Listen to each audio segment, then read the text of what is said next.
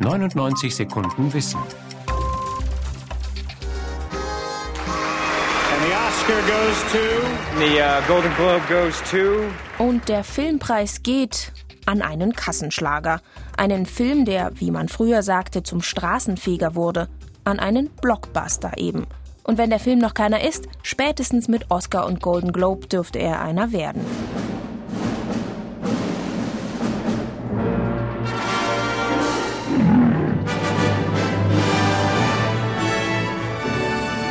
Vom Erfolgsfilm, dem Blockbuster, träumen die großen Hollywood-Studios aber erst seit den 1950er Jahren.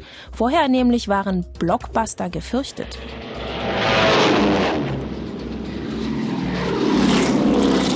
Riesige Fliegerbomben im Zweiten Weltkrieg hießen Blockbuster. Sie konnten mit einem Schlag einen ganzen Häuserblock zerstören, im Englischen to bust a block. Nach dem Krieg wurde aus der unpopulären Bombe dann ein bombiger Unterhaltungserfolg abgeleitet. Von den umfangreich ausgestatteten Kostümfilmen à la Ben Hur in den 50ern bis zu den computeranimierten Kinoerfolgen heute.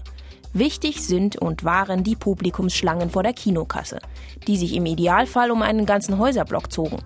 Und wichtig für einen Blockbuster ist mehr denn je das Budget für die Werbung.